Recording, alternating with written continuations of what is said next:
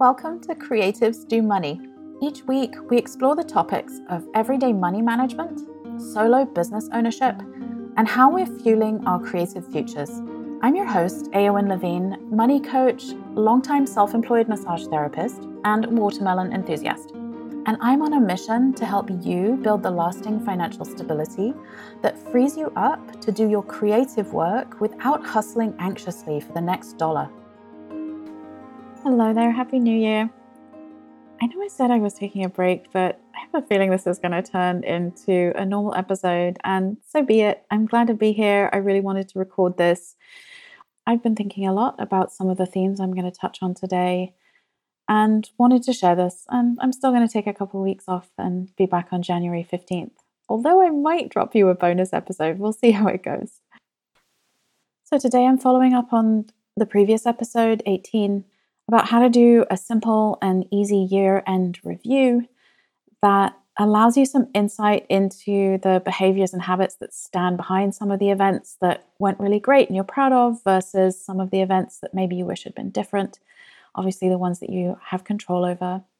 And then asking yourself, what are some of the thoughts that stood behind those behaviors and those actions? So that's a really great preparation for sitting down and looking forward to the year ahead if not further into the future.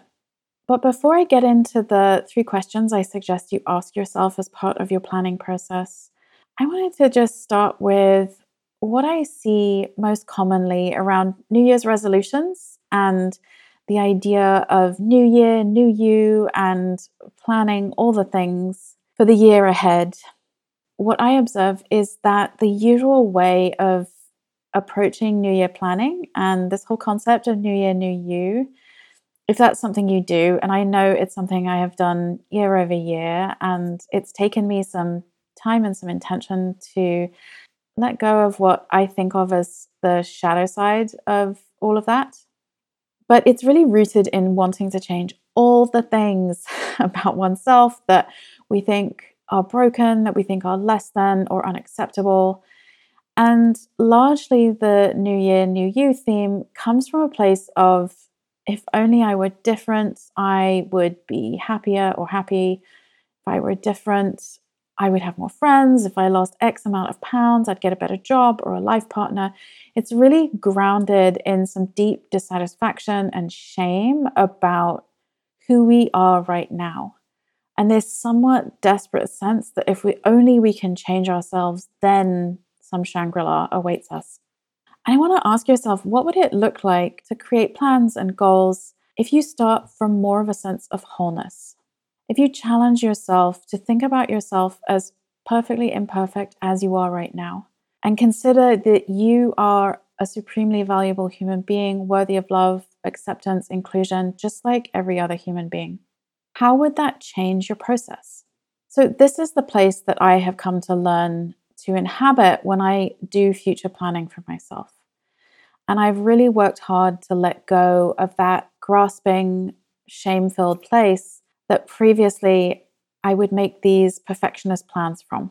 I would be running all the miles and doing all the strength training and following all the perfect paleo diets and whatever it be. A lot of it was around health and body for me because when you live with a chronic illness, you're often trying a lot of different things to quote unquote fix your health. So that was an area of New Year's resolutions that I was particularly susceptible, um, that of you know health and the body and nutrition and that kind of thing. And I slowly learned to let go of that and to shift how I invite new things into my life. And it's really from that place of enoughness and that place of wholeness that I started to make genuine progress in creating new things and changing my behavior because I wanted new outcomes and I wanted to make things and experience things. And I was coming from a place of curiosity and investigation and interest, as opposed to beating myself up or despairing. Obviously, not all human beings are built the same. Not everyone is perfectionist, but I think a lot of us are encouraged to a rather perfectionist way of looking at ourselves and planning our future selves. It's definitely something that those of us socialized as women are more susceptible to, but I think it applies to everyone. Our whole culture of media and advertising really feeds into these perfectionist images of productivity and physical attractiveness and success and all the different things that can really lead us to create these resolutions and these plans for ourselves that aren't based in who we really are and aren't based on what we really want to create and see in the world. They're really based in this profound sense of lack. So I'm inviting you to ease. I'm inviting you to let go of that urgency and the hardness and kind of the yuck of, of all of that I should be different. And look at how would it be to create a vision for the coming year from a place of really saying, I'm enough and accepting yourself. And you don't need to love yourself, accept yourself, and say you're enough in a perfect way. It's a muscle that you build over time and you learn to identify those self critical thoughts and the voice in your head that talks to you in a way you'd never talk to anyone else. One thing I will also address before moving forward is often if we think about forming plans from a place of acceptance and embracing ourselves as we are right now, sometimes we can fear that we won't have the motivation necessary to reach our goals that it's only through driving ourselves and saying that we have to improve because XYZ that will really allow us to get where we want to go. It's just not true. You can be more effective when you're not constantly shaming yourself and telling yourself you're not good enough. And bonus, you're so much more likely to enjoy your life along the way. Here's to that. So, this is the question. If you're coming from this place of wholeness and enoughness, being perfectly imperfect, what would you want to make? What would you want to change in your life? What do you want to heal? What do you want to grow into? What do you want to explore? So, this is where you take a few moments to settle in, remind yourself that you're A OK, and then ask yourself what you want to create for this year and coming years in the future. And then from that settled place, where you have this vision and these plans in mind, then you drop down into the money talk and the planning. You knew I was headed there to the money bit, right? So, the question that follows from this settled place of enoughness is what are the financial implications of this vision, of the dreams and the goals that you want for yourself and for the world? And not only what are the financial implications, but what is the timeline? Because it may be the case that you're getting better with self acceptance and you are learning to plan from a place of enoughness but nonetheless, the question remains how are you going to build the financial foundation to support yourself as you go after all the things that you want? So, if you haven't had a chance to do the year end review that I mentioned from episode 18, it's a great moment to take a pause and go and do that process of looking back at your 2020 money year. And if you've done that review and you're ready to map out some of your money work for this coming year, you want to ask yourself a few questions. These questions are pretty straightforward and simple, but they're great primers for financial success, especially when things are really uncertain and we have challenging times ahead of us still. Yes, 2020 is over, but the pandemic is not over, and the massive societal and economic implications of the pandemic are really not over. So we're still facing a lot. And it could be the case that 2020 has been really tough on your financial life. So, these questions are a good way of just grounding yourself in some of the necessary things as you plan your money and build your financial goals for the future. One last side note oh my goodness, so many side notes. Okay, one last side note before I move ahead which is that I have I have mentioned multiple times in the past couple months that I want to do an episode about financial priorities, about deciding how to know when to put money towards debt versus savings versus investing. I still want to do that, but Actually, I think for now I'm going to turn it into a blog post so that that is ready for you soon. So look in the show notes for that blog post or head to my website and look under the blog there. And you're going to see some guidelines around how to prioritize what you do with the money available to you. Okay, now we're ready for those questions.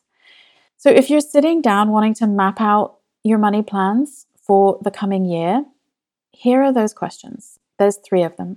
First, what are the things that you identified from your year end review that you know you can control day to day that influence your money for the better.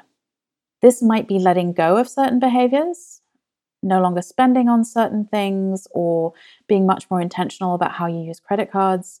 Or it might be things that you want to add in, different habits that you want to add in, such as sitting down and checking your balances or tracking your expenses or learning to use a budget. So you want to take a moment and ask yourself what are those behaviors and those habits that I want to pay attention to, some that I want to let go of, and some that I want more of. And getting really clear on these allows you to take your power back in times that are uncertain and in times that may have really impacted your business and your income. So many things that improve our financial life we can do on the day to day, regardless of income level and regardless of external life events. And this isn't me discounting the impact of the general financial system, the impact of political outcomes that influence our financial life. I'm not discarding any of that. Nonetheless, there are so many things we can do for ourselves. So, you want before planning to just sit down and get really clear what are the ones that I want to look at this year? What are the ones that I want to work on? What do I want to let go of? And what do I want to add more of? It can be tempting to really focus on outcome based goals and specific timelines. So, an outcome goal might be I'm going to save $20,000 this year versus that behavior and habit type goal. So, that process goal that you can decide what you do about from the day to day, that would be more like whether or not you use a budget. So, that you have ultimate control over. Saving $20,000 is dependent on a lot of things, many of which you may not have control over. So, it's how often you check in with your online accounts versus a specific income goal for each month. I'm not discounting those kind of big outcome oriented goals, they have their role. However, I think in uncertain times, and if you're newer to being more intentional with your finances, focusing on process goals, habits, and behaviors, things that you can control, so much more potential for progress there. All right, so the first question that was what are the things that I can control in the day to day, and how can I focus more on those? Okay, that's two questions, but they're related. Next question is What might get in the way of your doing the necessary money work, engaging in those habits and behaviors that you've identified? You might realize that there has been a lot of avoidance around doing your money work, or that you feel confused about where to start with things. You might feel overwhelmed just simply because for the past 10 years you've been doing the bare minimum to manage your money and you're not sure how to do things differently. It might just simply be that massive loss in income that I've already touched on. Whatever it is, start with a clear understanding of what your challenges are and acknowledge the areas that you struggle. And if necessary, remind yourself that we all have areas where we struggle, including with money. Then the third question is what support do you need to call in for yourself to get your money work done, to support you in the areas that you have some struggle? What would support you to get better with money? What do you need more of? What do you need less of? One quick pro tip here is that your answer to this third question of what support you need might be I need more information, I need to do more research, I need to learn more about high yield savings accounts or whatever it is. And I just want to say that usually more information is not the answer to making progress in an area where we want to create change. Usually, we already know enough to do the things that will have the most impact. I mean, think about it in terms of health. Like, you can get really crazy with different kinds of supplements and tinctures and a highly weighed and specific diet and all these things. But actually, you could improve your health massively by just walking 30 minutes a day, eating more vegetables, cutting out fried food, and being better about not eating too much sugar, for example. So, nutrition's a bit of a murky area to talk about this, but it's easy. We all eat, it's something we're all familiar with. So, I'm using it as an example of just saying that the basics, if we actually do them, make a world of difference as opposed to feeling like we have to have all the information and the perfectly sculpted answer to improve an area of life that we want to improve. So don't be tempted by the more information or more research thing. It's about taking action on what we know serves us best and helps us create what we want in the world. So, those are your three questions. And if you sit yourself down, having done your year end review, ground yourself in a sense of enoughness and wholeness and being perfectly imperfect, build your vision for what you want to create, and then ask yourself these questions about what are the financial changes and the financial actions that are going to lead you to that financial foundation that you're seeking. You're going to find a lot more clarity on what you want to focus on and where you'll need to turn for help. On that topic, there are a lot of different forms that that help could take. It could be a friend or family member who you invite to be an accountability partner. It could be that you're going to post on social media about goals and then tell people how it's going. So, help can look like a lot of different things, and it depends partly how you're made. If you feel like, though, that one on one support would be helpful, and without it, you're going to struggle to make some changes that you've attempted in the past. For the next two weeks, I'm actually offering a special discount on my 90 minute money power up sessions. I've discounted it way down because I'm really aware of how tough the previous year has been. So when you ask yourself, what support do I need? And the idea of one on one coaching fits your answer, then get in touch via the link in the show notes the 90 minute money power up sessions are 65% off between now and January 14th. So don't wait too long to reach out and take advantage of this if it feels like the right thing for you. All of that aside, let's assume that you've asked yourself these three questions and you've found some clarity about what you want to work on, at least for this year. And you've identified some of the habits and behaviors that you want to add in and some that you want to let go. The next question is daily action, is just following up on your intentions. Because it's that following up on intentions through resistance, through avoidance, through just not wanting the heck to do it. So that's where the magic lies. This is really a whole topic in itself, but I want to leave you with just a few quick tips for actually following through on what you intend for your life. Number one, Choose just one money priority at a time and have some sense of how long you'll keep that focus. So perhaps you know that just checking in with your numbers is really important to changing how you do things. You want to check your bank balance every weekday.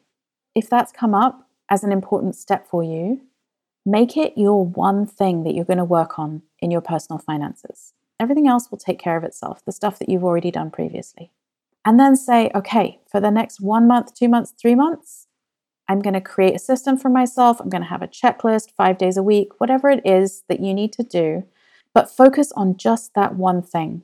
And if you're a perfectionist like me, it's not going to feel like enough. You're going to want to do that. You're also going to want to pay off all your credit cards. You're going to want to max out your Roth IRA. You're going to want to double your business income, all of the things. So resist that urge and just put all of your attention and your effort on that one thing. It's going to reduce decision fatigue and it's going to help you make a lot more progress in the long run.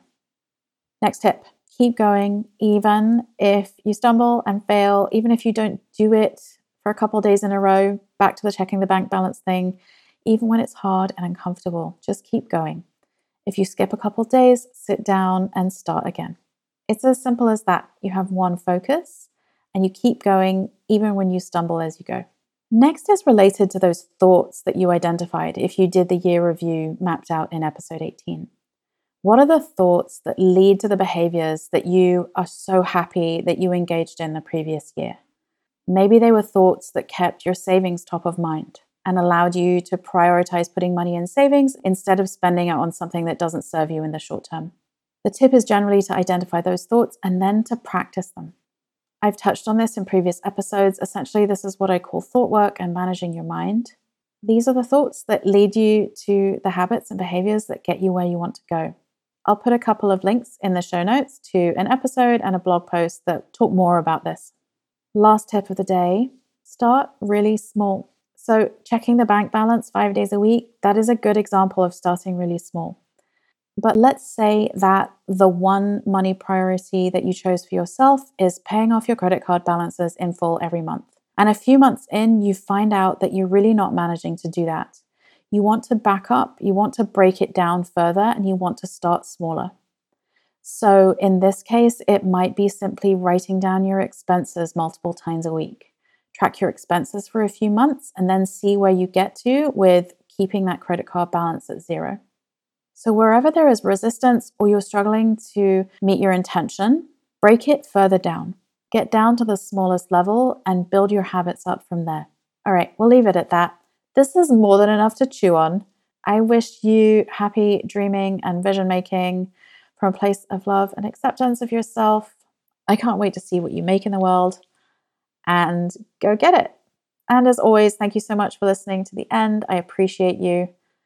And don't forget, if you want some one on one help, come and find me via the link in the show notes or my website. It's just $65 for a 90 minute one on one session with me where we're going to get a lot of clarity and a real action plan for you to get you moving in the money direction that serves you and your intentions in life the most effectively.